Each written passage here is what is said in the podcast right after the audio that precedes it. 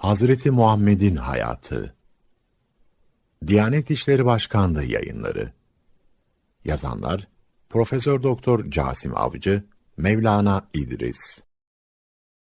Seslendiren Feridun Cesur.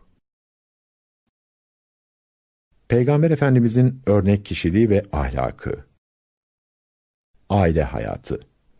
Evlenmek ve bir aile yuvası kurmak, insanın doğal bir ihtiyacıdır.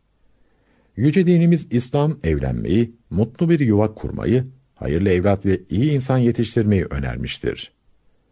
Peygamber Efendimiz de yaptığı evlilik ve kurduğu aile hayatıyla bizlere Müslüman bir aile hayatının örnekliğini miras bırakmıştır. Bugün de toplumların temel problemlerinin bir kısmının aile merkezli sorunlardan kaynaklandığı düşünülmektedir. Bu sebeple birçok sosyal çalışma ve iyileştirme çalışmalarının merkezinde aile yer almaktadır. Ailedeki huzur ya da huzursuzluğun yalnızca o aile bireylerini değil, toplumu da etkilediği açıktır. Bencillik, egoizm başta olmak üzere kişiliğe hasar veren şeyler aile hayatında daha da yıkıcı sonuçlar doğurabilmektedir. Peygamber Efendimizin aile hayatı incelendiğinde onun aile içinde ne kadar incelikli ve ölçülü davrandığını görmek mümkündür. Temelde sevgi, saygı, zarafet ve incitmeme özellikleri bulunan davranışlar bütünü, belki bugün birçok ailenin arayıp bulamadığı huzur ve mutluluğun şifreleridir. Peygamberimiz ailenin önemine dikkat çekmiş, evliliği teşvik etmiş, kadın ve erkeğin birbiri üzerinde hakları bulunduğunu belirtmiştir. Peygamberimiz evindeki zamanını üçe ayırırdı. Bir bölümünü ibadete, bir bölümünü ailesine ve bir bölümünü de kendine. O, büyük çağrısına ailesinden başlamıştı. Kendisine İslam'ı öğrenmek için gelenleri de, öğrendiklerini ailelerine öğretmelerini istemiştir. Peygamber Efendimizin eşleri Peygamberimizin ilk eşi 25 yaşındayken evlendi Hazreti Hatice'dir. Hazreti Hatice ölünceye kadar peygamberimize içten bir sevgi duymuş, İslam'a giren ilk mümin olma şerefini kazanmış, çeşitli sıkıntılara karşı ona her zaman destek olmuştur. Peygamberimiz de onu çok sevip saymış, iyiliklerini hiç unutmamış, ölümünden sonra da onu sürekli rahmet ve minnetle almış, kabrini ziyaret etmiş, geride kalan yakınları ve dostlarıyla ilgilenmiştir. Peygamber Efendimiz Hazreti Hatice ile 25 yıl evli kalmış ve onun vefatına kadar başka bir evlilik yapmamıştır. İlk eşi Hazreti Hatice vefat ettiğinde kendisi 50 yaşına ulaşmıştı. Peygamberimiz diğer evliliklerinin tümünü bu yaşından sonra gerçekleştirmiştir. Dolayısıyla sonraki evliliklerinde bazı art niyetli kişilerin iddia ettikleri gibi cinsellik değil, bir takım özel sebepler ve hikmetler vardır. Dini, sosyal, ekonomik ve ahlaki bazı sebeplere bağlı olarak gerçekleşen bu evliliklerin dönemindeki toplumsal yapıda çok evlilik normal hayat tarzıydı. Ayrıca Kur'an'ın sınırlayıcı hükümleri de henüz inmemişti. Bu hükümler Efendimizin vefatından iki yıl önce inmiştir. Peygamberimizin eşleri müminlerin anneleri olarak kabul edilir. Bu hanımlardan Hazreti Ayşe hariç hepsi daha önce evlenmiş ve boşanma veya ölüm sebebiyle dul kalmış kimselerdi. Hazreti Peygamber'in evliliklerinde çeşitli hikmetler vardır. Mesela Hazreti Ebubekir'in kızı Hazreti Ayşe ve Hazreti Ömer'in kızı Hazreti Hafsa annelerimiz vasıtasıyla hanımlara bazı dini bilgilerin aktarılması ve onların eğitimi kolaylaşmıştır. Ayrıca İslam'a büyük hizmetleri olan arkadaşları Hazreti Ebubekir ve Hazreti Ömer'le dostluğu bu evliliklerle güçlenmiştir. Peygamberimizin bazı hanımlarla evliliği, onların İslam için yaptıkları fedakarlığa karşı bir vefa göstergesidir. Hazreti Ümmü Habibe ve Hazreti Sevde buna örnektir. Mekke müşriklerinin lideri Ebu Sufyan'ın kızı olan Ümmü Habibe, Müslüman olup kocasıyla birlikte Habeşistan'a hicret etmiş, burada kocasının İslam'dan dönmesi üzerine ondan boşanmış ve kızıyla birlikte yalnız kalmıştı. Hazreti Sevde de kocasıyla birlikte Habeşistan'a hicret ettikten bir süre sonra Mekke'ye dönmüş ancak kocası vefat edince beş çocuğuyla ortada kalmıştı. Peygamber Efendimiz bir kısım evlilikleriyle de bazı kabilelere dostluk mesajları vermek istemiştir. Necid bölgesinin en büyük kabilelerinden Amir bin Sasa'ya mensup Hazreti Zeynep bin Hüzeyme ve Hazreti Meymune ile evlenen Peygamberimiz bu evlilikte kabileyle dost olmayı amaçlamıştır. Peygamber Efendimizin Beni Müstalik kabilesi reisinin kızı olan Hazreti Cüveyriye ile evlenmesi bu kabilenin İslam'a girmesine sebep olmuştur. Yahudi reislerinden Huyey bin Ahtab'ın kızı olan Safiye ile evlenmesinden maksat da Yahudilerin dostluğunu kazanmaktı. Bütün bu tarihsel sebepler ve gerçekler ortadayken çok evliliği sebebiyle Peygamber Efendimiz'i eleştirenlerin ön yargıları ya da düşmanca tutumları izaha muhtaçtır. Peygamber Efendimizin son derece temiz yaşamının herhangi bir anına ya da alanına yapılacak bir saygısızlık bir Müslüman için düşünülecek bir şey değildir. Peygamber Efendimiz iyi bir aile reisiydi. O, sizin en hayırlınız, ailesi için hayırlı olandır. Ve sizin en hayırlınız, hanımlarına karşı iyi davrananınızdır buyurmaktadır. Bu konuda Peygamber Efendimizin diğer bir hadisi şerifi şöyledir. İman bakımından en mükemmel mümin, ahlakı en güzel olan ve aile fertlerine yumuşak davranandır. Peygamberimizin yanında Medine'de 10 yıl kalmış olan Enes bin Malik şöyle demiştir. Resulullah kadar ailesine şefkat ve merhametle davranan bir kimse görmedim. Kişinin eşine ve çocuklarına sarf ettiği her şeyin sadaka olduğunu söyleyen Peygamberimiz, sen ev halkına bir harcamada bulunduğun zaman şüphesiz ki ondan sevap alırsın. Hatta harımına ikram ettiğin lokmadan bile buyurmuştur. Hz. Peygamber ailelerini vahyin ışığında eğitirdi. İslami konularda sürekli bilgilendirir, onların din ve ibadet hayatlarıyla yakından ilgilenirdi. Aile bireylerinin görüşüne önem verirdi. Hanımlarına nazik ve güler yüzlü davranırdı, selam verir, hal hatır sorar, elini tutup yüzüne sevgiyle bakardı. Aile fertlerinin yakınlarıyla da ilgilenir, bunlardan ziyaretine gelenlere itifat eder, hediyeler verirdi. Nitekim ev halkından saydığı Hazreti Enes'in annesi, teyzesi, dayısı ve büyük annesiyle yakından ilgilendiği bilinmektedir. Peygamber Efendimiz eş ve çocuklarına zaman ayırır, gezintiye çıkar, sohbet eder, şakalaşırdı. Geleneksel folklor gibi dinimizce yasak olmayan eğlenceleri seyretmelerini teşvik ederdi. Bayramlara aile fertleriyle birlikte katılırdı. Spor amaçlı yürüyüşe çıkar, bazen Hazreti Ayşe örneğinde olduğu gibi koşu yarışı yapardı. Bir defasında Hazreti Ayşe ile yarışmışlar, Hazreti Ayşe geçmişti. Birkaç yıl sonra tekrar yarıştıklarında bu sefer yarışmayı Peygamberimiz kazanmış ve Hazreti Ayşe'ye gülümseyerek bu önceki yarışmanın revanşıdır demişti. Peygamber Efendimiz ev işleriyle de yakından ilgilenirdi. Gerektiğinde kendi elbisesinin sökünü diker, ayakkabılarını tamir eder, koyunları sağar, ev işlerinde hanımlarına yardımcı olurdu. Çarşıya pazara gittiğinde alışveriş yapar, yükünü de kendisi taşırdı. Peygamberimiz, Arap toplumunda yaygın olarak görülen hanımlara şiddet uygulamasına kesinlikle karşı çıkardı. Hanımlarına kötü davrananların iyi kimseler olmadığını söylerdi. O hayatında hiçbir hanımına veya başka bir kadına şiddet uygulamamış, eşlerini dövenleri ciddi bir şekilde azarlamıştır. Peygamberimizin çocukları ve torunları Peygamberimizin çocukları biri dışında Hazreti Hatice'den doğmuştur. Çocukların isimleri Kasım, Abdullah, Zeynep, Rukiye, Ümmü Gülsüm ve Fatıma'dır. Oğlu İbrahim ise Mısırlı Mariye'den dünyaya gelmiştir. Peygamberimiz oğlu Kasım sebebiyle Ebul Kasım künyesiyle anılmıştır. Kasım, Abdullah ve İbrahim küçük yaşta vefat etmiştir. Peygamberimizin kızı Zeynep, peygamberlikten 10 yıl önce doğmuş ve Mekke'de teyzesinin oğlu Ebul As'la evlenmiştir. Bedir'de müşrikler tarafında savaşarak esir düşen kocası serbest bırakılırken, Peygamberimiz Zeynep'in Medine'ye gönderilmesini şart koştu. Hicret yolculuğunda bir müşrikin saldırısına uğrayan Zeynep bineğinden düştü ve karnındaki çocuğunu kaybetti. Daha sonra Ebul Az, Müslüman olarak Medine'ye geldi, aile birliği yeniden kurulmuş oldu. Çok geçmeden Hazreti Zeynep, hicretin 8. yılında vefat etti.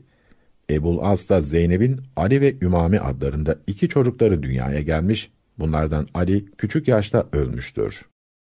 Peygamberimiz oğlu Kasım sebebiyle Ebul Kasım künyesiyle anılmıştır. Peygamber Efendimizin ikinci kızı Rukiye, Zeynep'ten üç yıl sonra dünyaya geldi. Yetişkin bir kız olduğunda Ebu Leheb'in oğlu Utbe ile kız kardeşi Ümmü Gülsüm de diğer oğlu Utbe ile nişanlanmıştı. Peygamberimizin peygamberliğinin hemen ardından Ebu Leheb nişanı bozdurdu. Rukiye daha sonra Hazreti Osman'la evlendi ve peygamberliğin 5. yılında ilk kafileyle Habeşistan'a hicret etti. Hazreti Osman'la Rukiye, Hazreti Peygamber henüz Mekke'deyken Habeşistan'dan döndüler ve ardından Medine'ye hicret ettiler. Medine'de bir süre sonra hastalanan Rukiye, hicretin ikinci yılında Bedir zaferi kazanıldığı gün vefat etti. Hazreti Osman ve Rukiye'nin Abdullah adlı bir çocukları dünyaya gelmiş ancak küçük yaşta ölmüştür. Daha sonra Hazreti Osman Ümmü Gülsüm'le evlenmiş ama o da Hicri 9 631 yılında Medine'de vefat etmiştir. Hazreti Fatıma Peygamber Efendimizin Hazreti Hatice'den dünyaya gelen çocukları arasında en küçüğü olup peygamberlikten bir yıl önce doğmuştur. Hicretten sonra 2 624 yılında Hazreti Ali ile evlenmiş, bu evlilikten Hasan, Hüseyin, Muhassin, Ümmü Gülsüm ve Fatıma adlarında beş çocuğu dünyaya gelmiştir. Hazreti Fatıma, Peygamberimizin vefatından altı ay sonra vefat etmiştir. Peygamber Efendimiz Fatıma'yı çok sever, kendisi henüz altı yaşındayken kaybetti, annesinin hasretini onunla gidermeye çalışırdı. Bu sebeple Fatıma, Ümmü Ebiha, babasının annesi diye de anılmaktadır. Ayrıca beyaz, parlak ve aydınlık yüzlü kadın anlamında Zehra, iffetli ve namuslu kadın anlamında Betül lakaplarıyla da bilinir. Peygamber Efendimizin son çocuğu İbrahim'di. Medine döneminde Mısırlı Mariye'den dünyaya gelen İbrahim yaklaşık iki yaşındayken vefat etti. Peygamberimizin Hazreti Fatıma dışındaki bütün çocukları kendisinden önce vefat etmiştir. Peygamber Efendimiz çocuklarını ve torunlarını çok sever, onların her biriyle ilgilenirdi. Çocuk ve torunlarının dünyaya gelişinde sevincini belli eder, doğum müjdesi getirenlere bahşiş ve Allah'a şükür için yoksullara sadaka verir, akika kurbanı keserdi. Cahiliye döneminde sadece erkek çocuklar için kurban kesilirken, Peygamber Efendimiz kız çocukları için de kurban keserek sevincini göstermiş ve ayrımı ortadan kaldırmak istemiştir. Peygamberimiz Hazreti Fatıma'yı çok severdi. Hazreti Peygamber onun eğitimiyle özel olarak ilgilenmiş, o da babasının tüm edep ve nezaketini üzerinde toplamıştı. Peygamberimiz Fatıma'yı görünce sevinir, onu ayakta karşılar, elini tutarak yanaklarından öper, ona iltifat ederek yanına oturturdu. Hazreti Fatıma da babası evine geldiğinde onu sevgisine layık olacak bir içtenlikle karşılardı. Peygamber Efendimiz bir yolculuğa giderken aile fertlerinden en son onunla vedalaşır, yolculuktan dönünce de ilk önce onunla görüşürdü. Peygamberimizin bildirdiğine göre Fatıma, cennet ehli hanımların öncülerindendi.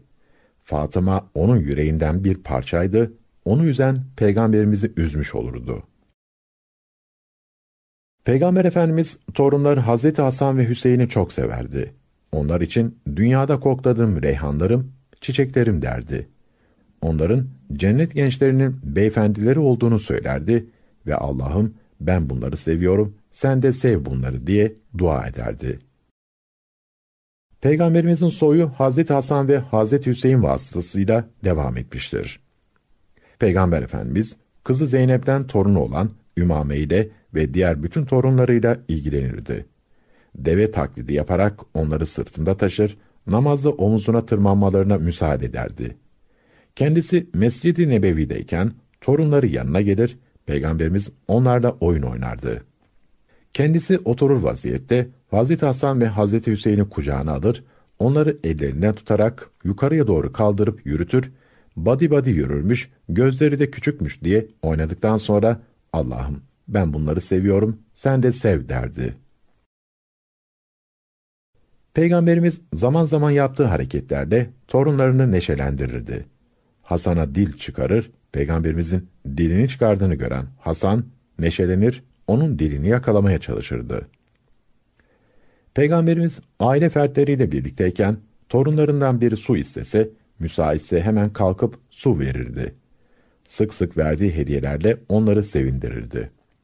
Peygamberimiz çocukların namaza alışabilmesi için büyüklerle birlikte mescide getirilmelerini öğütlemiş, kendisi de torunlarını sırtına alıp mescide gelmek suretiyle örnek olmuştur. Hazreti Peygamber namaz kılarken torunları Hazreti Hasan ve Hüseyin o secdeye indiğinde onun sırtına çıkarlardı. Hazreti Peygamber çocuklar düşmesin diye eliyle onları tutardı. Bir defasında da kız torunu Ümame sırtında olduğu halde namaz kıldırmıştı. Peygamberimiz torunları dışında başka çocukları da sever, şakalaşır, onlarla oyunlar oynardı. Amcası Abbas'ın çocukları Abdullah, Ubeydullah ve Kesir'i sıraya dizer, sonra da kim birinci gelirse ona şunu şunu vereceğim diyerek onları yarıştırırdı. Çocuklar peygamberimize doğru koşarlar ve ona sarılıp yere, sırtına ya da göğsüne çıkarlardı. Peygamberimiz de onları kucaklar, sarılıp öperdi. İnsan ilişkileri Peygamberimiz ve akrabaları Peygamber Efendimiz akrabalık bağlarına önem vermiştir. Nitekim insanları İslam'a davet etmeye Allah'ın emriyle ilk önce akrabalarından başlamıştır. Önce en yakın akrabanı uyar, sana uyan müminlere merhamet kanadını indir ayeti indikten sonra yakın akrabalarını yemeğe davet edip onlara İslam'ı anlatmış, sonra Safa tepesine çıkıp akrabalarını çağırarak onları tek tek uyarmış ve onlara şöyle seslenmiştir. Ey Kureyş! Ey Haşim oğulları! Ey Zühre oğulları! Ey Abdülmuttalib oğulları! Ey peygamberin amcası Abbas! Ey peygamberin halası Safiye! Allah'ın dinine uyunuz, kendinizi cehennemden kurtarınız. Çünkü sizi Allah'ın azabından kurtarmaya benim gücüm yetmez. Ama malımdan neyi dilerseniz isteyin. Aramızdaki akrabalık bağ sebebiyle sizinle ilgimi kesmeyeceğim. Bu sözleriyle Peygamberimiz akrabalarına iman etmedikçe Allah katında akrabalığın bir faydası olamayacağını hatırlatıyor. Ayrıca iyilik ve yardım söz konusu olduğunda Müslüman olmasalar bile akrabalık ilişkilerini sürdüreceğini belirtiyordu. Peygamberimiz akrabalarına son derece düşkündü. Onların diğer problemleriyle ilgilendiği gibi dini yaşantılarıyla da çok yakından ilgileniyordu. Hiçbir zaman onlarla ilişkiyi kesmedi. Amcası Ebu Talip başta olmak üzere yakınlarının Müslüman olması için ümidini hiç yitirmeden sonuna kadar ilgilendi. Peygamberimiz akrabalık ilişkilerini her zaman sürdürmüş ve yakınlarından da bunu istemiştir. Kur'an-ı Kerim'de akrabalık hakkında şöyle buyurulmaktadır. Ey Resulüm! De ki, ben buna karşılık sizden akrabalık sevgisini gözetmenizden başka bir karşılık istemiyorum. Kim bir iyilik işlerse onun sevabını fazlasıyla veririz. Şüphesiz Allah bağışlayan, şükrün karşılığını verendir. Muhakkak ki Allah adaleti, iyiliği, akrabaya yardım etmeyi emreder. Çirkin işleri, fenalık ve azgınlığı da yasaklar. O, düşünüp tutasınız diye size öğüt veriyor. Bilindiği gibi peygamberimize ilk vahiy geldiğinde, peygamberimiz korkup endişelenmiş ve eşi Hazret Hatice onu şöyle teselli etmiştir. Sen rahat ol, üzülme. Allah'a yemin ederim ki Allah seni asla utandırmayacaktır. Çünkü sen akrabalık bağlarını gözetirsin. Hep doğruyu söylersin. Emanete hıyanet etmezsin. Güçsüzlerin elinden tutarsın. Misafir ağırlamayı seversin. Zor durumda kalan mağdurların hakkını korumak için onlara yardım edersin. Peygamberimiz Oğuz Savaşı'nda yaralanıp dişi kırılınca bazıları yanına gelip Kureyş müşriklerine beddua etmesini istediler. Peygamberimiz ben lanetçi olarak gönderilmedim. Ya Rab, kavmime hidayet nasip et, çünkü onlar bilmiyorlar buyurdu. Hicretin 8. yılında Mekke 10 bin kişilik orduyla fethedilmişti. Mekkeliler korku içindeydi. Çünkü peygamberimize ve ona inananlara her türlü kötülük ve işkenceyi yapmışlardı. Haklı bir intikam hareketi bekliyorlardı. Ama rahmet peygamberi Hazreti Muhammed onlara size bugün hiçbir şekilde başa kalkma ve kınama yok. Allah sizi bağışlasın. O esirgecilerin en esirgecisidir. Gidiniz, hepiniz serbestsiniz diyerek kendi erdemine ve barış dini olan İslam'ın ilkelerine yaraşanı yapmıştır. Akrabaya iyilik ve yardım etmek, akrabaları ziyaret etmek, akrabalık bağlarını canlı tutmak sıla-i rahim diye isimlendirilir. Peygamber Efendimiz sıla-i rahime çok önem verirdi. Bu konuda şöyle buyurmaktadır. Allah'a ve ahiret gününe iman eden kimse misafirine ikram etsin. Allah'a ve ahiret gününe iman eden sıla-i rahimde bulunsun. Bir gün peygamberimize bir adam gelerek şöyle dedi. Ya Resulallah, beni cennete götürüp cehennemden uzaklaştıracak davranışı bana söyler misin? Peygamberimiz ona şu cevabı verdi. Allah'a ibadet edip ona hiçbir şey ortak koşmazsın. Namazı kılar, zekatı verir ve akrabanı koruyup gözetirsin. Akrabalarla iyi ilişkiler içinde bulunmanın faydalarını Efendimiz şöyle müjdelemiştir. Rızkının çoğalmasını, ömrünün uzamasını isteyen kimse akrabasını kollayıp gözetsin. Diğer taraftan Peygamberimiz akraba ile ilişkileri kesenleri ağır bir dille şöyle uyarmıştır. Akrabalık bağlarını koparan cennete giremez.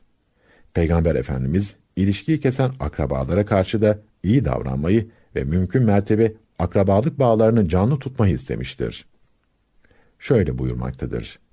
Faziletli işlerin en üstünü senden ziyareti kesen akrabanı ziyaret ederek ilişkiyi sürdürmendir. Peygamberimiz herkese iyilik yapar, yardım ederdi. Fakat akrabalarına daha fazla ikram ve ihsanda bulunmaya çalışırdı. Dinimize göre akrabalık sadece kan bağıyla değil, süt emzirme ya da evlilik yoluyla da oluşmaktadır. Peygamberimiz süt annesine, süt babasına ve süt kardeşine de iyilik ve ihsanda bulunurdu.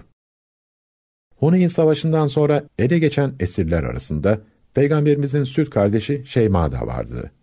Sahabiler Şeyma'yı Peygamberimizin huzuruna getirdiler.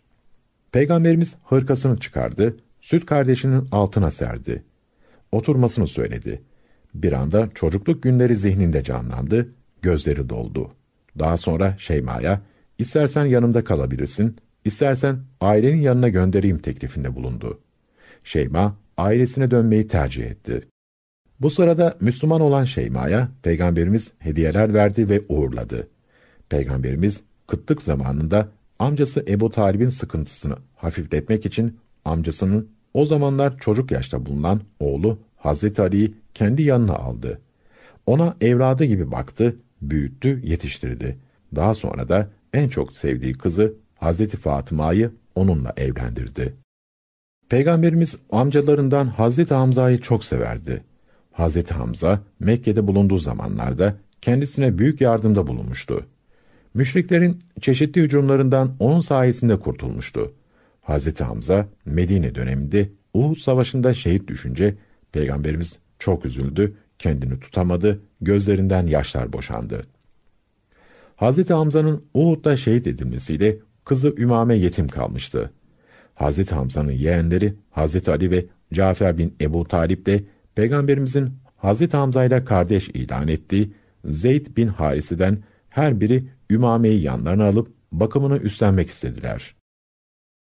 Aralarında çıkan anlaşmazlığın çözümü için Peygamberimize başvurdular.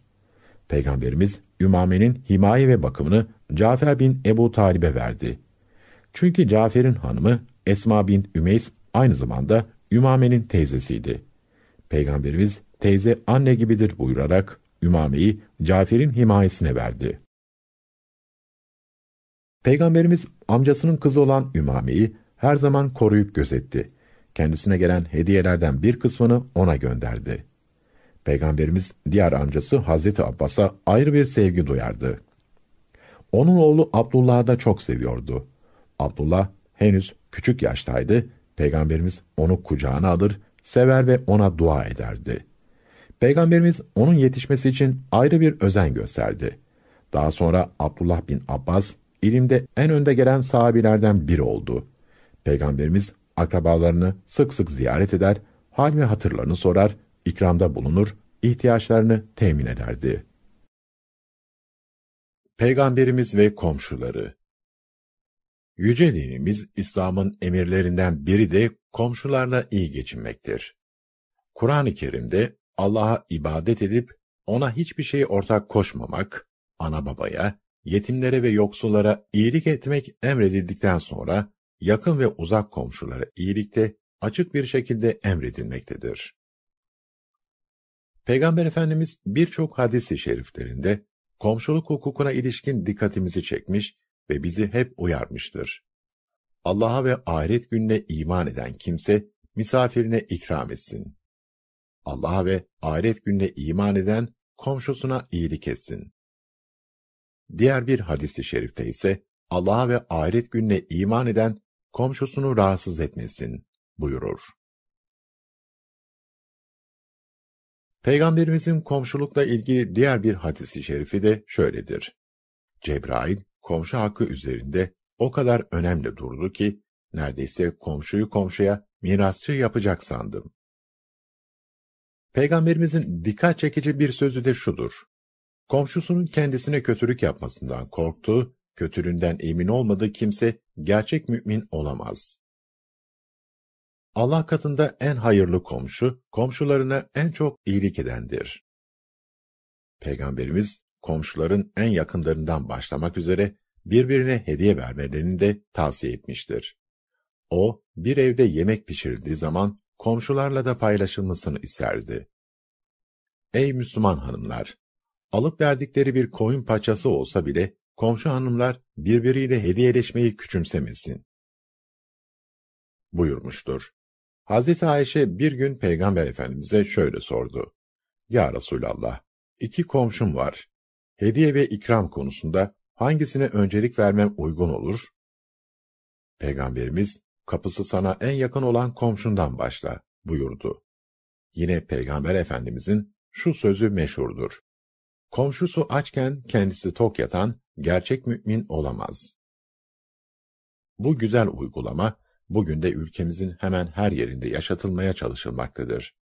Komşuya yardım etmek, ihtiyacı varsa karşılamak, isterse borç vermek, sevinç ve üzüntüsüne ortak olmak, yiyeceğini onunla paylaşmak, herhangi bir şekilde onu sıkıntıya sokmamak ve zarar vermemek, rahatsız etmemek, güler yüzle selam verip hal hatır sormak, bir eşyayı ödünç istediğinde vermek, hastalığında ziyaret etmek, vefatında cenazesiyle ilgilenmek, Peygamberimizin tavsiye ettiği tutum ve davranışlar arasındadır.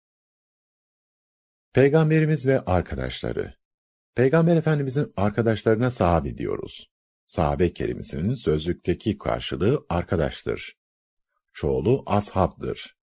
Sahabe kelimesinin terim anlamı ise Peygamberimizi mümin olarak gören ve Müslüman olarak ölen kimse demektir. Kadın olsun, erkek olsun, Peygamberimizin sahabileri ona gönülden inanıp bağlanmış, savaşta ve barışta her zaman onun yanında yer almış ve İslam dininin sonraki nesillere ulaşmasında büyük hizmetler yapmışlardır. Bu nedenle sahabilerden birinin adı zikredildiğinde radıyallahu anh denilir.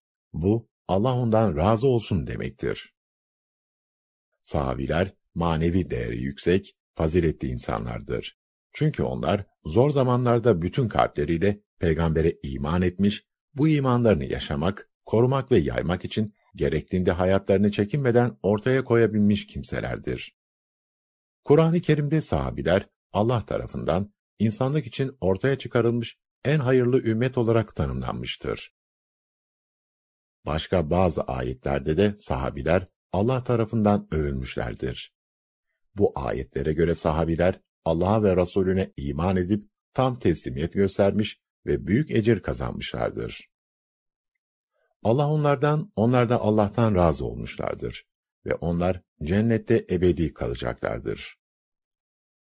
Peygamberimizle çok sevdiği, birlikte yaşayarak İslam uğruna büyük fedakarlıklara ve sıkıntılara katlandıklarını gördüğü sahabilerden övgüyle bahsetmiştir. Peygamberimizin ifadelerine göre sahabiler insanlık tarihinin en hayırlı neslidir. Biz bu nesle altın nesil, bu neslin yaşadığı döneme ise asr-ı saadet yani mutlu asır diyoruz. Bu bakımdan sahabileri sevmek, onları tanımak ve saygı duyup örnek almaya çalışmak, peygamberimizi sevmenin bir parçası ve gereğidir. Bugün dünyada yaklaşık 7 milyon insanla aynı anda yaşıyoruz. Bunlardan çok küçük bir kısmıyla tanışıyor, tanıştıklarımızın çok küçük bir kısmıyla da arkadaş oluyoruz. Kendi ailemiz dışında hayatımızın büyük kısmını arkadaşımız olan insanlarla birlikte geçiriyor ve birbirimizi etkiliyoruz. İşte hayatın anlamı dediğimiz şey biraz da bu arkadaşlarla karşılıklı kurduğumuz yapının içinden yükseliyor. Biz o anlamı arkadaşlarımızla birlikte biçimlendiriyoruz. Sevgili Peygamberimizin arkadaşlarıyla kurduğu iletişim ve ilişkinin niteliklerine biraz yakından bakmak, bizim arkadaşlarımızla kuracağımız ilişkiler için işaret levhası işlevi görecektir. Onun arkadaşlarıyla ilişkisinde sergilediği tutuma bakılınca, görülenleri şöyle özetleyebiliriz. Her şeyden önce o herkese değer verir ve nezaketi ihmal etmezdi. Gördüğü insanlara önce o selam verir, erkeklerle tokalaşır, muhatabı elini bırakmadıkça o da bırakmazdı. Karşısındakine bütün vücuduyla dönerek konuşur ve muhatabı yüzünü çevirmedikçe kendisi de çevirmezdi. İnsanlara güzel söz söyler, güler yüz gösterir ve böyle davranmanın sevap olduğunu söylerdi. Kendisini evlerine davet edenleri kırmaz ve gönüllerini hoş ederdi. Kimseye karşı ağzından çirkin söz çıkmaz, ahlakı güzel olanın hayırlı insan olduğunu söylerdi. Hayatında hiçbir kadını, hizmetçiyi ve köleyi dövmemiş, şahsına yapılan haksızlıktan dolayı intikam almamıştır. Hazreti Ayşe, Peygamber Efendimizin ahlakından söz ederken, onun kötülüğe kötülükle karşılık vermediğini, insanları bağışlayıp kusurlarını görmezden geldiğini söyler. Peygamberimiz, şahsına karşı yapılan kabalıkları ve kusurları anlayışla karşılardı. Peygamberimiz son derece cömertti. Kendisinden bir şey istendiği zaman ona kendi ihtiyacı olsa da verirdi. Yardıma ihtiyacı bulunan herkesin yardımına koşar, yetimlerle ilgilenilmesini teşvik eder, dul kadınlara ve yoksullara yardım edenlerin Allah yolunda cihad etmiş gibi sevap kazanacağını söylerdi. Kölelerin bir emanet olduğunu ifade ederek, köre sahiplerinin yediklerinden onlara da yedirmesi, giydiklerinden giydirmesi gerektiğini belirtir ve güçlerinin yetmeyeceği işlerin onlara yaptırılmamasını isterdi. Şu tarihsel gerçeği unutmamalı. Düşmanları bile Peygamber Efendimizin üstün kişiliğini ve yüce ahlakını daima takdir etmişlerdir. Bu konuda tarih boyunca hiç kimse bir kusur bulamamıştır. Peygamber Efendimiz toplumun her kesimiyle yakından ilgiliydi. Daha önce bahsedildiği gibi çocukları çok severdi, onların arasına katılır, selamlaşır, onlarla konuşur ve şakalaşırdı. Özellikle yoksul, kimsesiz ve öksüz çocuklarla ilgilenilmesini isterdi. Erkek ve kız çocuklar arasında ayrım yapmazdı. Gençlere değer verir, onları hayırlı hizmetleri teşvik eder ve çeşitli görevler vererek güven duygusunun gelişmesine yardımcı olurdu. Bunun içindir ki Peygamberimizin yanında yer alan genç sahabiler, çevreden gelen baskılara boyun eğmediler, yılgınlık göstermediler, sabırla engelleri aştılar ve İslam'ın yayılmasında önemli hizmetler yaptılar. Hazreti Ali, Zeyd bin Harise, Erkam bin Ebul Erkam, Musab bin Umeyr, Muaz bin Cebel, Zeyd bin Sabit ve Üsame bin Zeyd bunlardan bazılarıdır. Peygamber Efendimiz gençlerle olduğu kadar yaşlılarla da iyi ilişkiler geliştirmiştir. Nitekim küçüklerimize merhamet etmeyen, büyüklerimize saygı göstermeyen bizden değildir diyerek çocuklara şefkatin, yaşlılara da hürmetin ne kadar önemli olduğunu vurgulamıştır. Peygamberimiz herkese, en başta ana babalar olmak üzere yaşlılara saygılı davranmalarını tavsiye ederdi. Yaşlı kimselere ikramda bulunmanın Allah'a itaatin bir eseri olduğunu söylerdi. Peygamberimiz hanım sahabilerle de sağlıklı bir iletişim geliştirmiştir. Bu durum hanımlar eliyle de İslam'ın hızlı yayılması sonucunu doğurmuştur. Ashabın eşleri ve kızları arasında okuma yazma bilenlerle Peygamberimizin eşleri Hazreti Ayşe ve Hazreti Hafsa gibileri İslam'ın özellikle hanımlara öğretilmesinde önemli hizmetler yapmışlardır. Peygamberimizin sağlığında hanımlar, istedikleri zaman cuma ve bayram namazlarına gidebiliyorlardı. Peygamberimiz, hanımlarından gelen istek üzerine Mescid-i Nebevi'de onlara haftada bir gün ayırmış ve onlarla sohbet etmiştir. Hazreti Peygamber'in sağladığı imkanlarla hanımlar, İslami dönemde savaşta ve barışta her zaman önemli sorumluluklar üstlenmişlerdir. Peygamber Efendimiz arkadaşlarıyla sohbet ederdi. Mescid-i Nebevi'de namaz kıldırdıktan sonra etrafında oturup halka oluşturan sahabeyle sohbet edip dini bilgiler verir. Bu arada kendisini yöneltilen çeşitli soruları da cevaplandırırdı. Bazen mescitte arkadaşları küme küme oturup sohbet ederken o da gelip halkalardan birine dahil olur ve sohbete katılırdı. Bazen bir grupla oturup konuşur, ardından başka bir grubun sohbetine iştirak ederdi. Peygamber Efendimiz konuştuğunda arkadaşları onu dikkatle dinlerdi. Bu sırada bazı sahabiler peygamberimize çeşitli sorular sorar, o da soruları cevaplardı. Bazen peygamberimiz arkadaşlarına soru sorarak sohbete başlar ve onların cevaplarından sonra kendi bilgi ve görüşlerini açıklardı. Peygamberimiz sahabilerin dilek ve şikayetlerini dinler, onların ihtiyaçlarının karşılanması için elinden geleni yapardı. Arkadaşlarında gördüğü yanlışları düzeltir, bu sırada onları utandırmamaya, gönüllerini incitip kırmamaya özellikle dikkat ederdi. Bazen hatalı kimseleri kendisi uyarmaz, arkadaşlarından onu uyarmalarını isterdi. Peygamberimiz, arkadaşlarının doğru kararları ve davranışları karşısında ne kadar sevinirse, yanlış kararları ve davranışlarına da o kadar üzülür ve üzüntüsünü ifade ederdi. Peygamberimiz arkadaşlarıyla yakından ilgilenirdi. Sahabilerden birini bir süre göremediği zaman nerede olduğunu soruşturur, haber gönderip görüşmeye çalışırdı. Evinde ise ya da hastaysa ziyaretine giderdi. Özellikle fakir olan hastaları ziyaret eder, öldüklerinde cenazeleriyle ilgilenip namazlarını kıldırırdı. Mescid-i Nebevi'nin temizliğine bakan zenci bir kadın vardı. Peygamberimiz onun hasta olduğunu öğrenince ziyaretine gitti ve vefat etmesi halinde kendisine haber verilmesini istedi. Aradan biraz zaman geçtikten sonra kadın bir gece vakti vefat etti. Vakit geç olduğu için peygamberimizi rahatsız etmemek düşüncesiyle kendisine haber verilmeden cenaze defnedildi. Bir süre sonra peygamberimiz kadını merak etti ve asabına sordu. Onlar da öldü cevabını verdiler. Bunun üzerine peygamberimiz rahatsızlığını belli ederek bana haber vermeniz gerekmez miydi buyurdu ve kadının mezarını tarif etmelerini istedi. Ardından gidip kabri üzerine cenaze namazı kıldı ve ona dua etti. Peygamberimiz evleri ve kalabilecek yakınları olmayan sahabilerin barınması için mescidin bitişinde yaptırdı, Suffe adı verilen yerde kalan Ashab-ı Suffe'nin eğitim ve öğretimiyle yakından ilgilenir, onlara yazı yazmayı ve Kur'an okumayı öğreten hocalar tayin ettiği gibi kendisi de burada dersler verirdi. Onların yiyecek, giyecek ve yatacak ihtiyaçlarının karşılanması için çalışır, gelen sadakayı onlara ulaştırır, hediyeleri de paylaşırdı.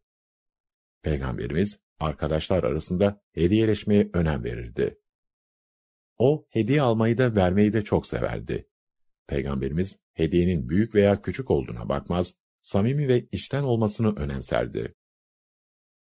Peygamberimiz kendisine yapılan ikramları ve verilen hediyeleri arkadaşlarıyla paylaşmayı severdi. Peygamberimiz arkadaşlarının sevinçli ve üzüntülü günlerinde yanlarında olurdu. Düğünlerine ve cenazelerine katılır, sevinç ve üzüntülerini paylaşırdı. Sahabiler yeni doğan çocuklarını peygamberimize getirirler, o da isim koyup hayır dualarda bulunurdu.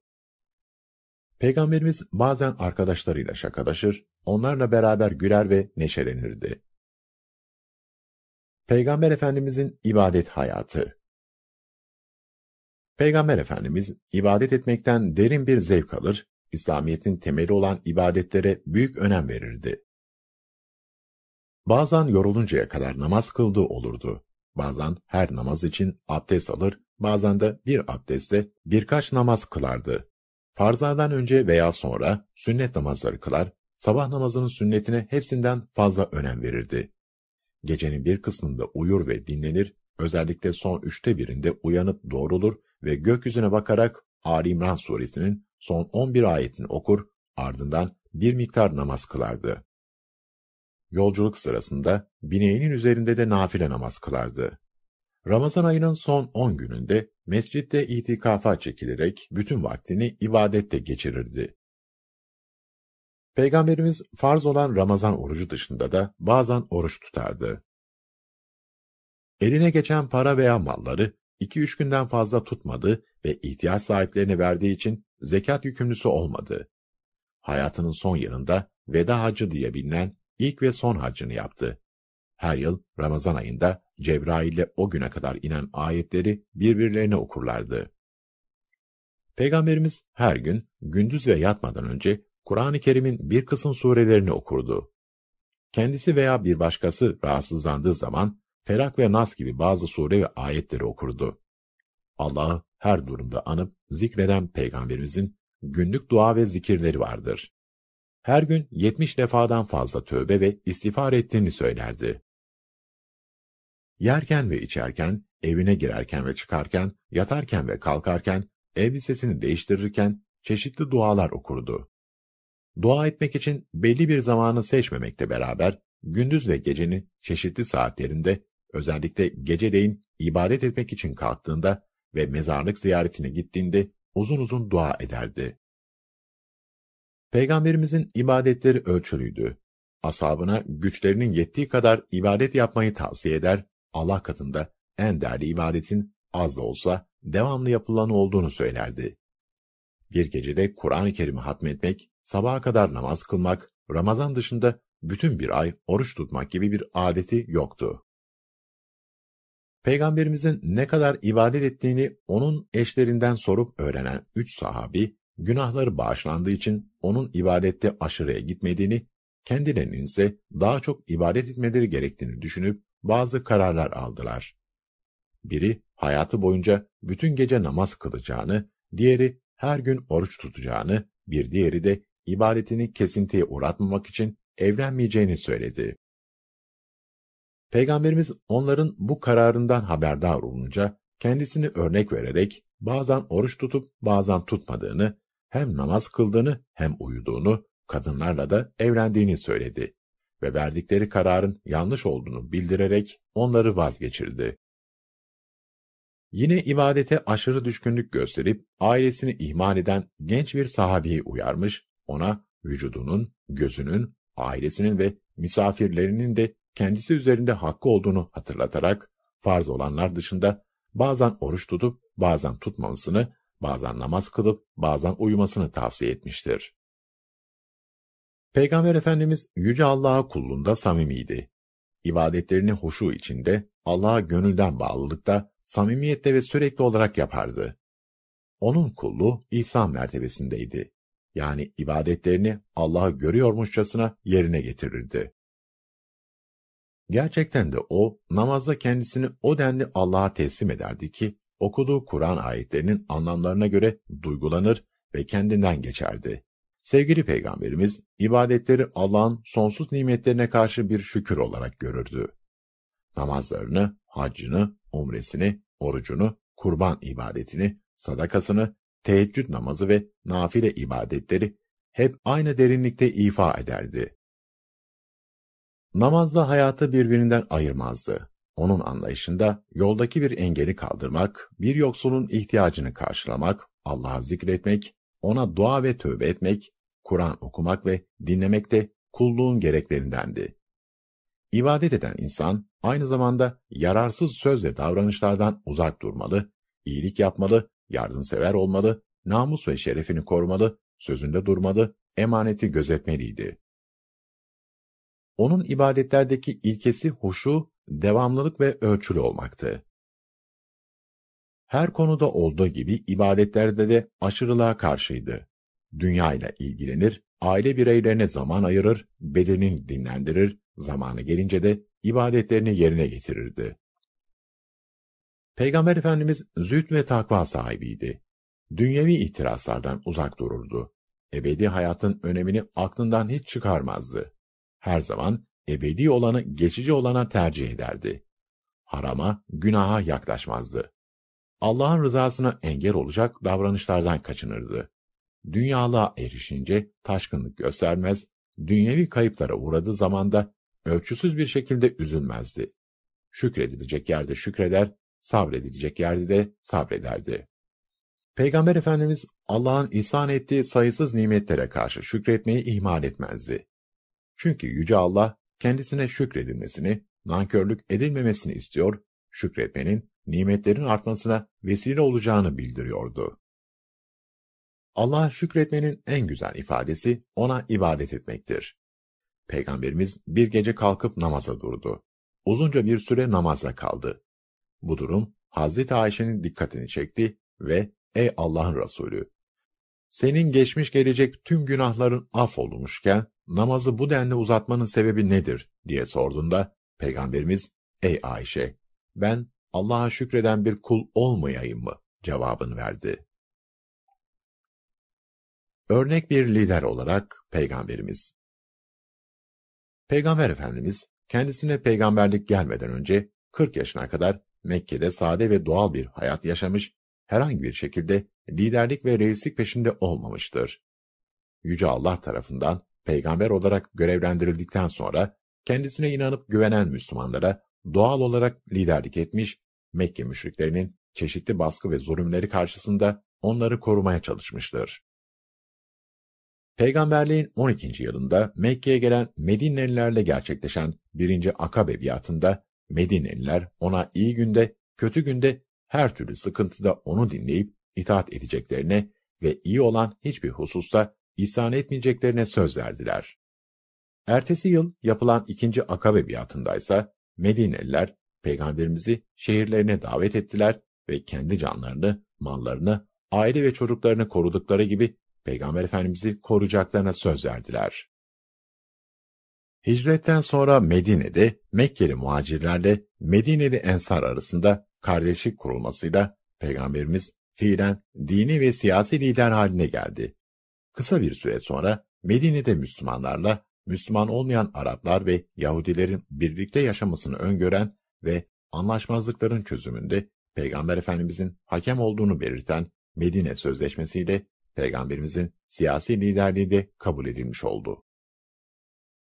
Artık Peygamber Efendimiz, peygamberliğinin yanında aynı zamanda Medine İslam Devleti'nin başkanıydı. Hicretin ikinci yılından itibaren cihada izin verilmesiyle Peygamber Efendimiz Mekke müşrikleri başta olmak üzere İslam düşmanlarına karşı savaşmış, bazı savaşlarda bizzat komutanlık yapmıştır.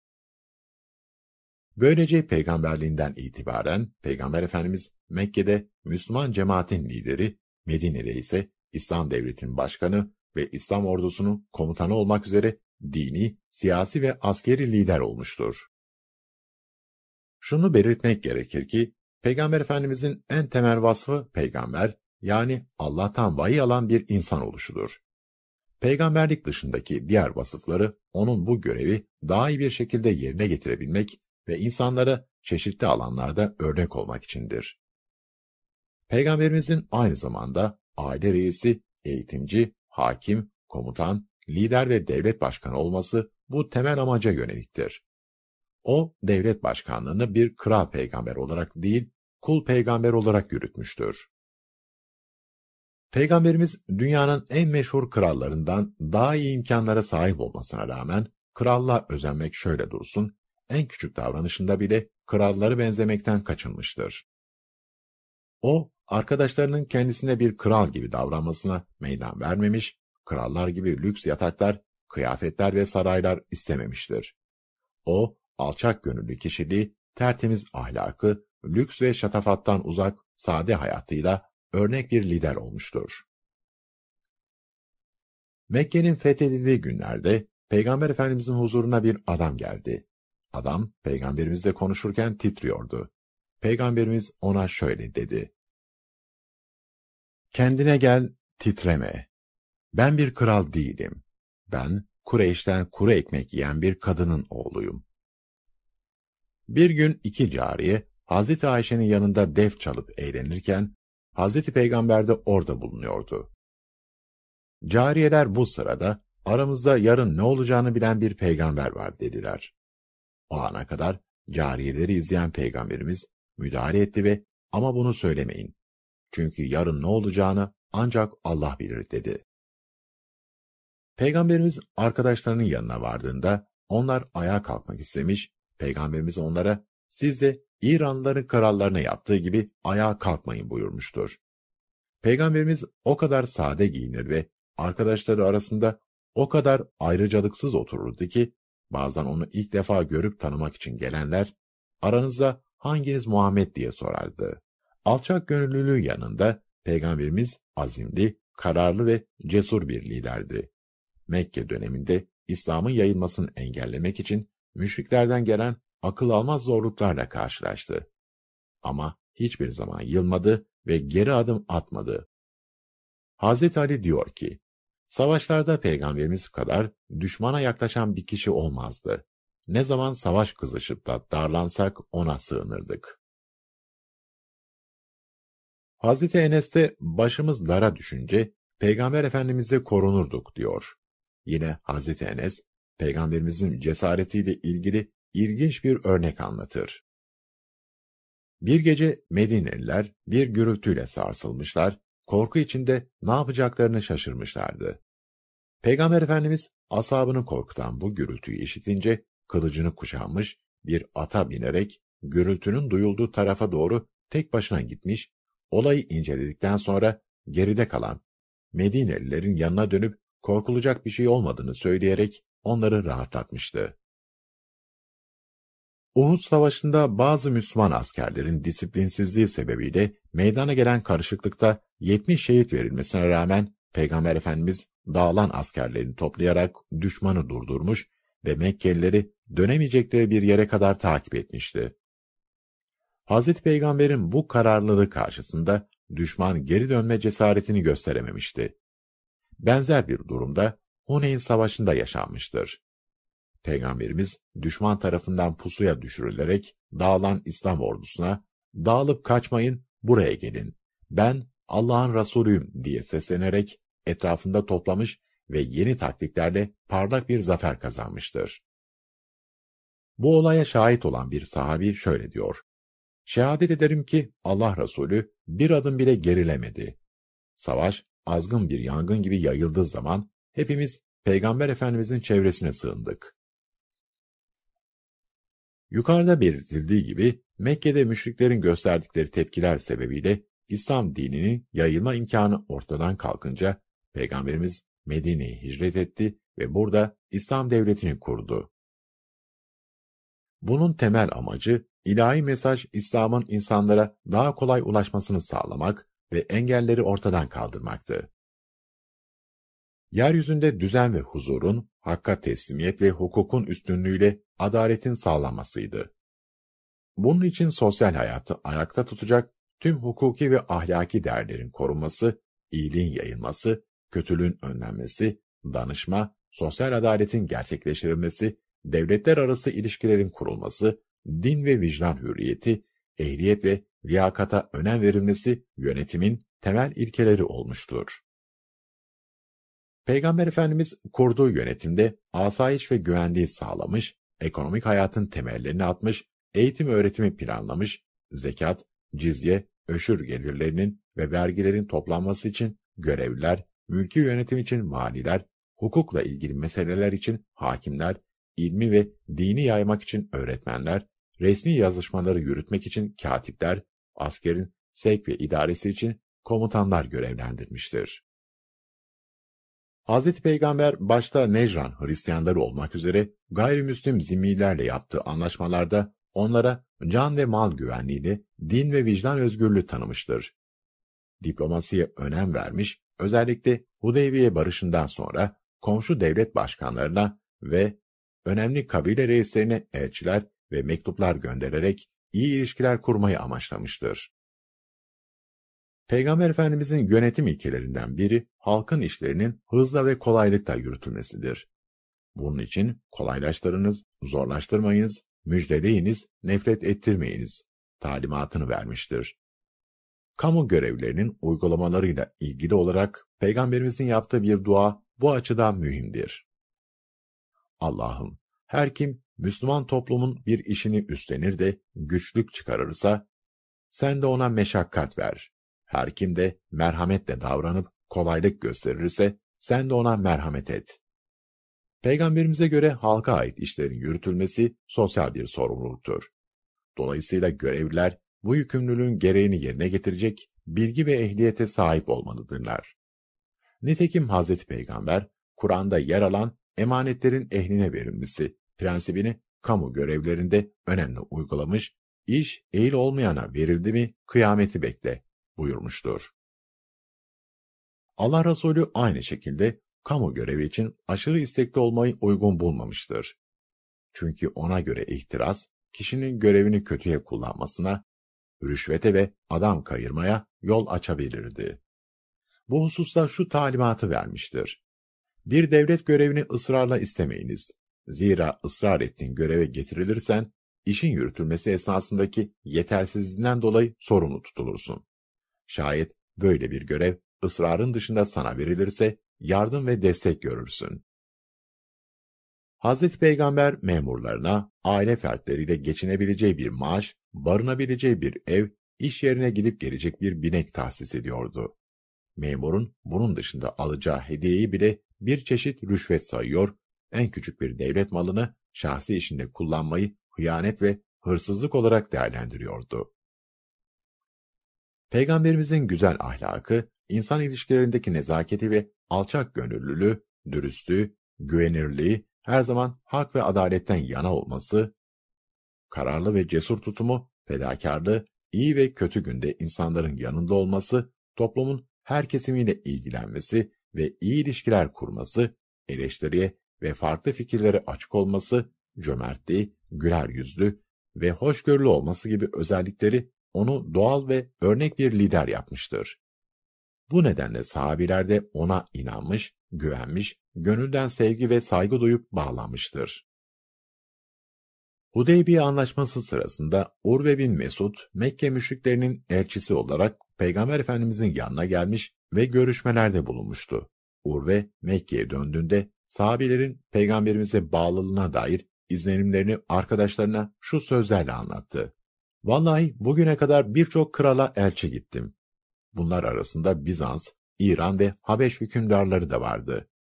Ancak Muhammed'in arkadaşlarının ona gösterdiği saygı, sevgi ve bağlılığı hiçbir kralda görmedim. Peygamber Efendimizin bazı özellikleri Ahlakı Peygamber Efendimiz, kıyamete kadar gelecek olan bütün insanlara örnek bir insan ve doğru yolu gösteren bir rehber olarak gönderilmiştir. Bu bakımdan o, en üstün ahlaki özelliklere sahipti. Kur'an-ı Kerim'de Yüce Allah şöyle buyurmaktadır. Ey Resulüm! Şüphesiz sen en güzel ahlak üzeresin. Peygamberimiz de, beni Rabbim terbiye etti ve en güzel şekilde terbiye etti, buyurmuştur. Başka bir hadisi şerifte ise şöyle buyurmaktadır. Şüphesiz ben en güzel ahlakı tamamlamak üzere gönderildim. Peygamberimizin Allah'a yaptığı dualardan biri şöyledir. Allah'ım beni güzel yarattığın gibi ahlakımı da güzelleştir. İyi bir insan ve iyi bir Müslüman olmanın ölçülerinden biri de güzel ahlaktır. Peygamberimiz bir defasında Müslüman, iman ve ahlak arasındaki ilişki için şöyle demiştir. Müminlerin iman bakımından en üstünü, en güzel ahlaka sahip olandır. Peygamberimiz insani alanda iyi ve güzel olan, erdemli ve hayırlı olan her özelliğin kendisinde toplandığı bir insandı. Onun hayatı ve savunup yaşadığı ilkeleri yalnız Müslümanlar için değil, Müslüman olmayanlar için de yön gösterici işlevine devam etmektedir. Bireyin ve toplumun temel konularından biri olan ahlak, Peygamberimizin daima en güzel şekilde üzerinde taşıdığı bir mücevher gibiydi. Şimdi Peygamberimizin bazı ahlaki özelliklerine bakmaya çalışacağız. Güvenilirliği Peygamber Efendimizin en dikkat çekici, en önemli özelliklerinden biri güvenilir bir insan oluşudur. Onun bu özelliği peygamberlikten önce ve sonra hiç değişmemiştir. O, daha cahiliye döneminde güvenilirliği sebebiyle Muhammedül Emin veya sadece El Emin adıyla anılmış birisidir. Bütün hayatının temel ekseni doğruluk ve dürüstlük olan Peygamberimiz, kendini öldürmek isteyenlerin bile mallarını çekinmeden emanet ettikleri bir insandı. Hicret ederken kendisine emanet edilen malları sahiplerine iletmek üzere Hazreti Ali'ye bırakması, en zor anında bile emanete riayet ilkesinin önemli bir örneğidir. Peygamber Efendimiz 20 yaşlarındayken Mekke'de zulüm ve haksızlıklara karşı kurulmuş olan Hilfül Fudul adlı harekete katıldı.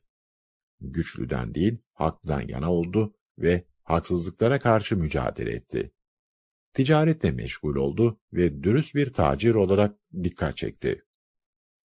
35 yaşında olduğu sırada yapılan Kabe tamirinde Hacerül Esved'i yerine koymak için Kureyş'in ileri gelenleri arasında çıkan anlaşmazlıkta hakemlik yaptı ve herkesi memnun eden adaletli bir kararla problemi çözerek bir kez daha insanların güvenini kazandı. Gerçek Müslüman, elinden ve dilinden insanların güvende olduğu kimsedir. Ve bizi aldatan bizden değildir gibi hadisleriyle bu konunun altını çizmiştir. O, bir gün şöyle demiştir. Münafığın üç özelliği vardır. Konuştuğu zaman yalan söyler, söz verdiğinde sözünde durmaz, kendisine bir şey emanet edildiği zaman ihanet eder. Peygamber Efendimizin doğruluk ve dürüstlüğünü düşmanları bile kabul etmiştir. Nitekim kendisine Peygamber Efendimizin İslam'a davet mektubu ulaşan Bizans İmparatoru Heraklios, onun hakkında daha fazla bilgi almak için ticaret amacıyla Suriye'ye giden Mekkelileri huzuruna davet etti. İmparatorun huzuruna çıkarılan Mekkeliler arasında müşriklerin lideri Ebu Sufyan da vardı. İmparator Mekkelilere Hz. Muhammed'in toplumda nasıl bilindiğini sorunca Ebu Sufyan onun el-emin yani güvenilir bir insan olarak bilindiğini söyledi. Bunun üzerine imparator peygamberimiz hakkında anlatılanlardan bu özelliklerin ancak bir peygambere ait olduğunu ifade etmiştir. Sabrı Peygamber Efendimiz yumuşak huylu, ağırbaşlı ve sabırlıydı. Öfkesine galip gelir, intikam fikrinden uzak dururdu. Çünkü Yüce Allah onu kaba ve katı yürekli olmaktan uzaklaştırmış, insanları bağışlamayı, doğru yola ulaşmaları için onlara dua etmeyi öğretmişti. Hazreti Ayşe, Peygamberimizin ahlakından söz ederken, onun kötülüğe kötülükle karşılık vermediğini, insanları bağışlayıp kusurlarını görmezden geldiğini söyler.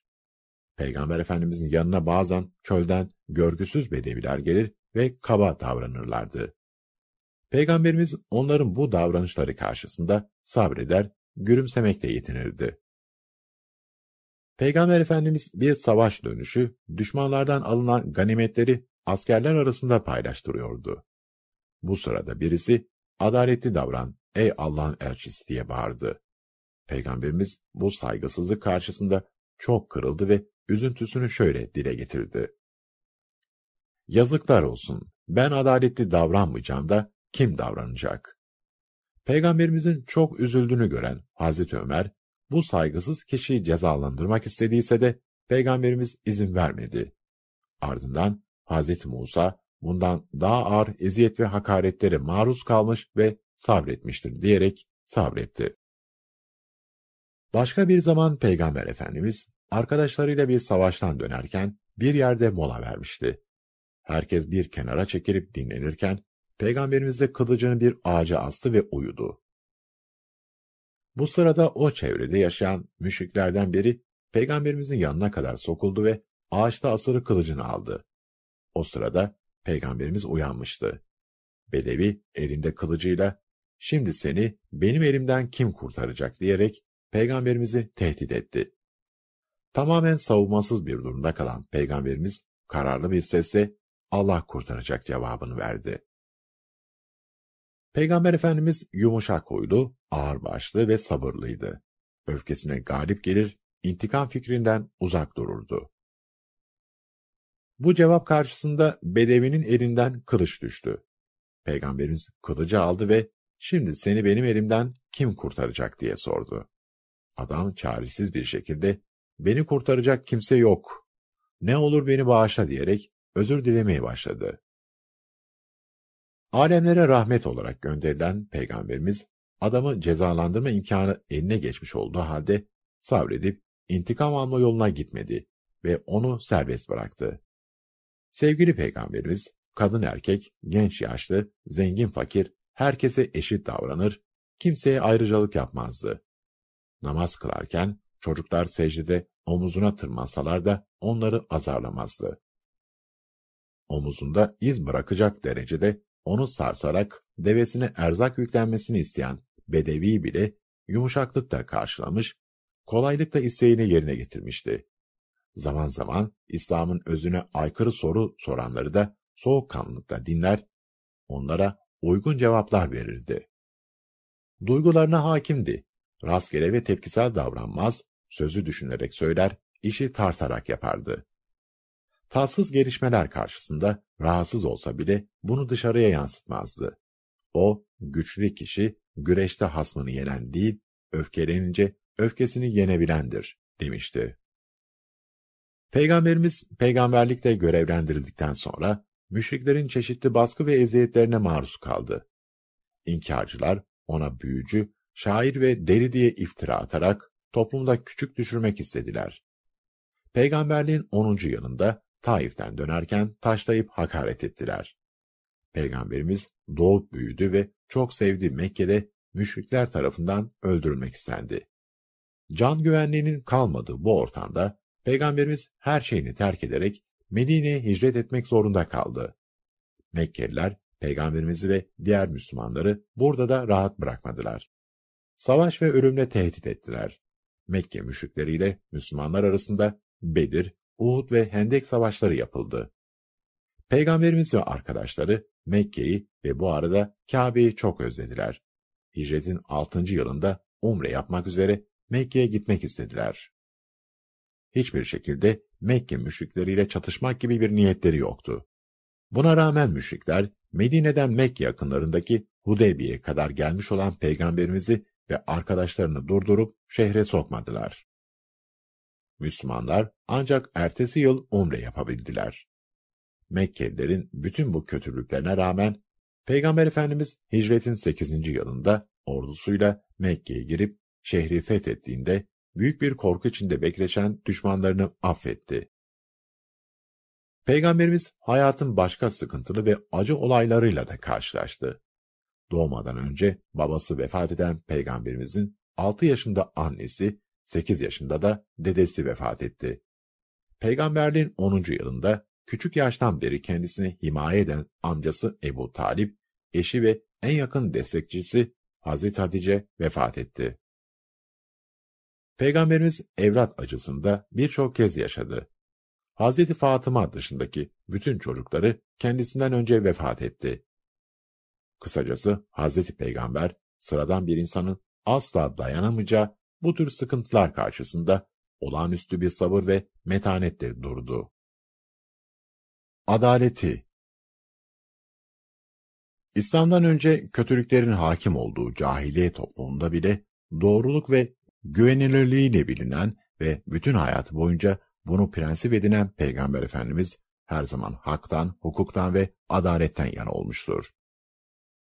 20 yaşlarında katıldığı Hilful Fudul hareketi, Mekke'de haksızlığa uğramış olan kim olursa olsun ona yardım etmeyi ve haksızlık yapan kim olursa olsun ondan hakkını alıncaya kadar can pahasına mücadele etmeyi öngörüyordu. 35 yaşlarında bulunduğu sırada Kureyş'in gerçekleştirdiği Kabe tamiri tamamlandıktan sonra sıra Hacerül Esed'in yerine konulmasına gelmişti. Her kabile reisi bu taşı yerine koyma şerefinin kendisine ait olduğunu ileri sürüyordu. Çıkan anlaşmazlık yüzünden kılıçlar çekilmiş, Mekkeliler neredeyse savaşın eşiğine gelmişti. Hakemlik için peygamberimize başvuruldu. Herkes bu içinden çıkılamaz gözüken problemi nasıl halledeceğini merak ediyordu. Peygamberimiz bir örtü getirtti ve taşı örtünün üzerine koydu. Ardından bütün kabile reislerinden örtünün bir ucundan tutarak yukarıya kaldırmalarını istedi. Kabile reisleri örtüyü gerekli hizaya kaldırınca, mübarek elleriyle taşı aldı ve yerine koydu. Böylece Peygamberimiz, herkesin memnun kaldı, adaletli bir çözümü gerçekleştirmiş oldu. Peygamberimiz adaleti sadece Müslümanlar için değil, Müslüman olsun olmasın herkes için istiyordu. Medine'ye hicret ettiği zaman burada Müslümanlar, müşrik Araplar ve Yahudiler yaşamaktaydı.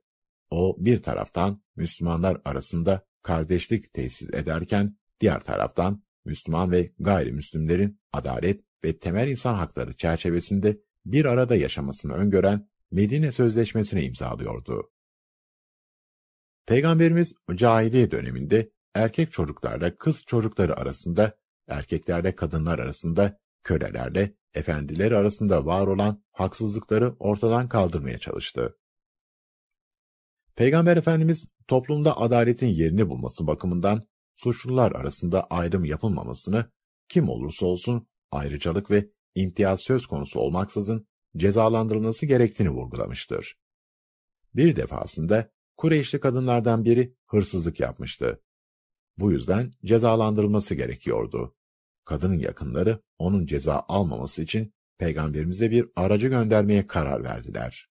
Aracı olarak da peygamberimizin çok sevdiğini bildikleri genç sahabi Üsame bin Zeyd'i seçtiler. Üsame gelip peygamberimize durumu anlattı. Peygamberimiz bu girişimden son derece rahatsız oldu. Üsame'ye Allah'ın belirlediği bir ceza konusunda nasıl aracı oluyorsun diye çıkıştı. Ardından bir konuşma yaptı ve şöyle dedi. Ey insanlar! Sizden önce bazı toplumlar içlerinden zayıf biri suç işlediği zaman onu cezalandırır. Güçlü biri suç işlediğinde ise ona ceza vermezlerdi. Bu yüzden helak oldular, yok olup gittiler. Allah'a yemin ederim ki hırsızlık yapan kızım Fatıma dahi olsa onu da aynı şekilde cezalandırırdım. Hicretin ikinci yılında Mekkelilerle yapılan Bedir Savaşı'nda ele geçirilen esirler arasında Peygamber Efendimizin amcası Abbas da vardı. Abbas'ın elleri bağlanmıştı. Esirlerin kurtulmaları için fidye ödemeleri gerekiyordu. Bu sırada bazıları Peygamber Efendimiz'e gelerek amcası Abbas'ı fidye almadan serbest bırakmasını istediler. Peygamberimiz asla böyle bir şey olamaz dedi. Vermesi gereken fidye miktarından bir dirhem bile eksik olsa kabul etmem dedi.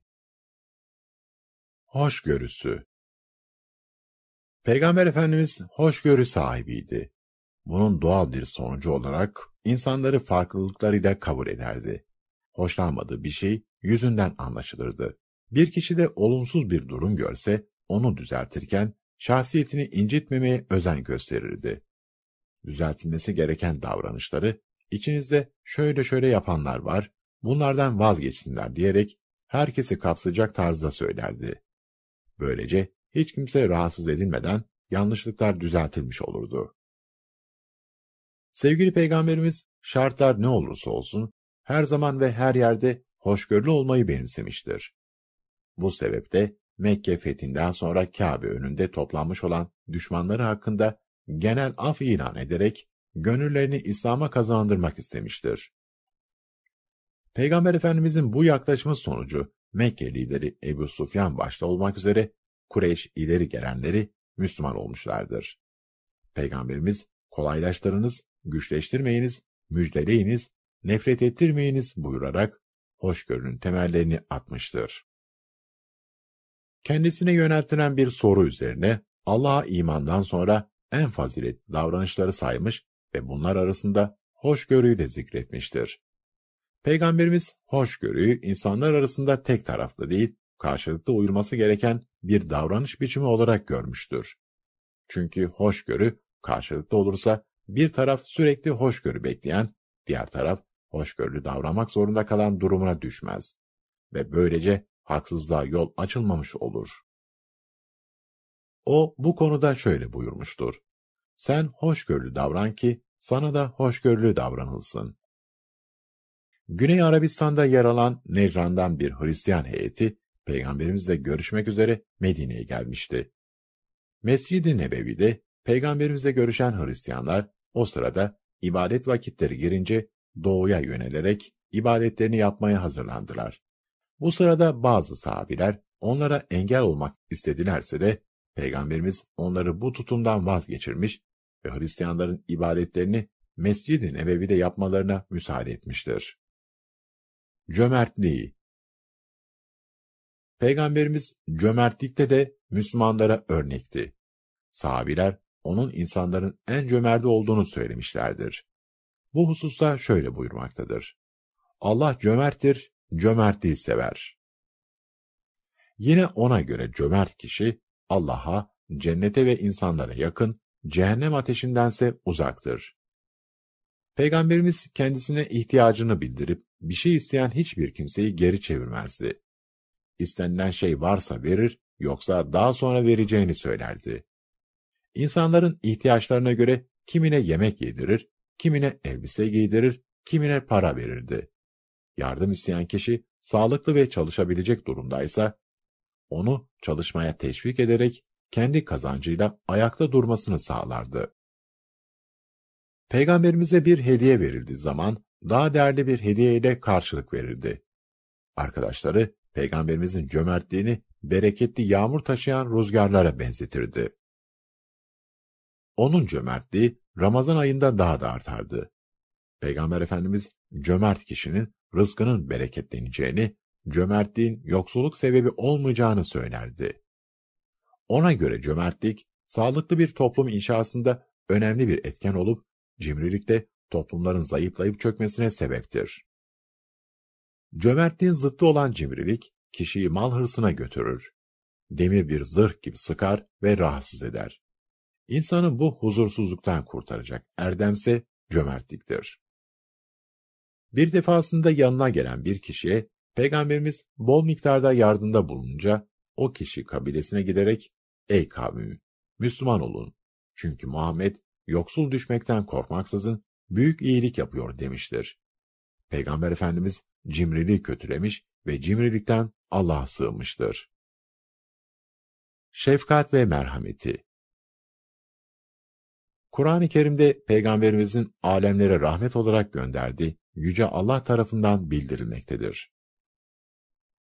Ayrıca onun müminlere karşı çok şefkatli ve merhametli olduğu ifade edilmektedir.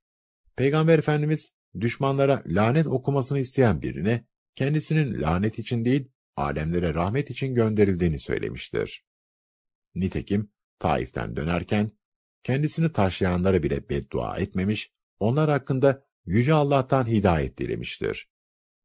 Bir gün sahabilerden birinin, Allah'ım bana ve Resulullah'a rahmet et şeklinde dua ettiğini duyan Peygamberimiz, Allah'ın lütuf ve rahmet dairesini çok daralttın diyerek o kişiyi uyarmıştır. Peygamber Efendimiz etrafımızdaki canlılarla ilişkilerimizde şefkat ve merhameti temel bir prensip olarak merkeze yerleştirmiş ve şöyle buyurmuştur. Merhamet edene Allah'tan merhamet eder. Siz yerdekilere merhamet edin ki göktekiler de size merhamet etsin. Peygamber Efendimiz çocuklar, yaşlılar, yetim ve öksüzler, fakirler, engelliler ve köleler gibi ilgiye muhtaç toplum kesimlerine her zaman şefkat ve merhametle davranmıştır. Onu torununu öperken gören bir kişi hayret verici bir ifadeyle benim on çocuğum var, bugüne kadar hiç öpmedim dediğinde Peygamberimiz şu cevabı vermiştir. Allah senin kalbinden merhameti çıkarmışsa ben ne yapabilirim? Merhamet etmeyene merhamet edilmez. Peygamberimiz bir gün namaz kıldırırken ilk rekatta Kur'an-ı Kerim'den uzun bir sure okuduğu halde ikinci rekatta kısa okumuştu. Namazdan sonra niçin böyle davrandı sorulduğunda şu cevabı verdi. Namazda bir çocuğun ağladığını duydum. Annesi sıkıntıya düşmesin diye namazı kısa tuttum. Peygamberimizin Taif'te kendisini taşlayanlara beddua etmemesi ve Müslüman olmaları için dua etmesi, kendisine her türlü kötülüğü yapan Mekke müşriklerini şehri fethettiğinde affetmesi, onun merhametinin en güzel örnekleridir. Peygamberimizin engin şefkat ve merhametinden hayvanlarda nasibini almıştır. O, yolda giderken susamış bir köpeğe su veren kişinin Allah tarafından bağışlandığını belirtirken, bir kediyi aç bırakarak ölümüne sebep olan kişinin de cehennemlik olduğunu ifade etmiştir. Peygamberimiz aşırı yük taşımaktan, açlık ve susuzluktan halsiz düşmüş bir deveyi görünce çok üzülmüş ve sahibini çağırıp zavallı hayvana merhametli davranması konusunda uyarmıştır. Peygamberimiz kuş ve karınca yuvalarının bozulmaması, kuş yavrularının yuvadan alınmaması gibi hususlarda da uyarılarda bulunmuştur. Aldatan bizden değildir. Peygamber Efendimiz yiyecek şeyler satan bir adama uğramıştı. Ona ne satıyorsun diye sordu. Adam buğday çuvallarını gösterdi. Peygamberimiz elini o buğdayların içine soktuğunda çuvalın alt kısımlarının ıslak olduğunu gördü. Bunun üzerine ey malın sahibi bu ne diye sordu. Adam yağmur isabet etti ey Allah'ın Resulü diye cevap verdi. Bu cevap üzerine Resulullah aleyhisselam yaş olan tarafını çuvalın üstüne koysaydın da insanlar alacakları malın iç yüzünü görselerdi dedi. Sonra da şunu ilave etti. Bizi aldatan bizden değildir. Peygamberimizin dilinden bir dua. Allah'ım sen affedicisin, affetmeyi seversin. Beni de affet. Kur'an diliyle Peygamberimiz Ey Resulüm! Biz seni bütün insanlara ancak müjdeleyici ve uyarıcı olarak gönderdik. Fakat insanların çoğu bunu bilmezler.